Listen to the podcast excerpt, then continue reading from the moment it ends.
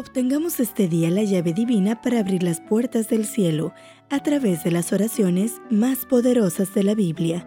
Reflexiones escritas por el autor Ricardo Betancourt. Comenzamos. nueve de septiembre. Oración de fe.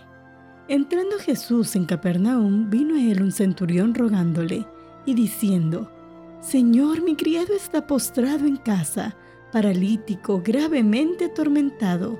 Solamente di la palabra y mi criado sanará». Mateo ocho, cinco al nueve.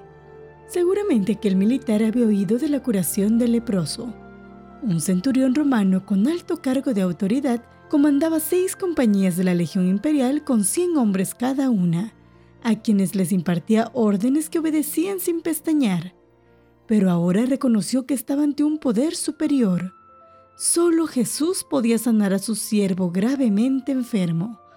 Al oírlo, Jesús se maravilló y dijo a los que le seguían: «De cierto os digo que ni aún en Israel he hallado tanta fe».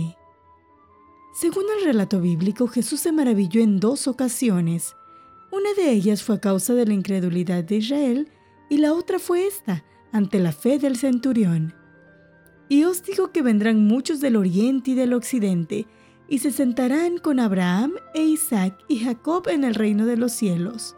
Entonces Jesús dijo al centurión: «Ve, y como creíste te sea hecho». Y su criado fue sanado en aquella misma hora. El versículo once es impactante. Así como ningún judío podía alegar que pertenecía al reino por derecho del nacimiento en Israel, nadie puede alegar ahora que pertenece al reino de Dios por ser miembro de la iglesia o pertenecer a una familia adventista de cuarta generación. Cada persona tiene que depositar su fe personal en Cristo, así como lo hizo el centurión romano. Aunque aquel enfermo no estaba presente ante el divino sanador, la fe del centurión en el Señor hizo que aquel siervo sanara. Ayer vimos la curación del leproso por el toque de Jesús. Hoy vemos un milagro realizado a distancia por el ruego intercesor de un hombre de fe.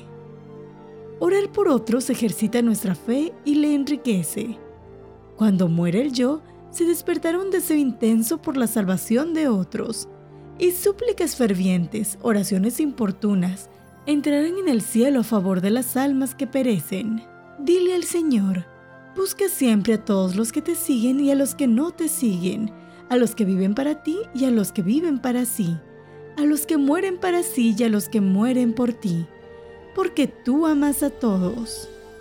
Que tu oración sea: «Señor, dame la fe del centurión». Soy Keil Urbano y fue un gusto acompañarte en esta reflexión. Este audio es una producción de Esperanza Norte de México, traída para ti por Integrity. Más que un servicio, un legado de vida. Integrity.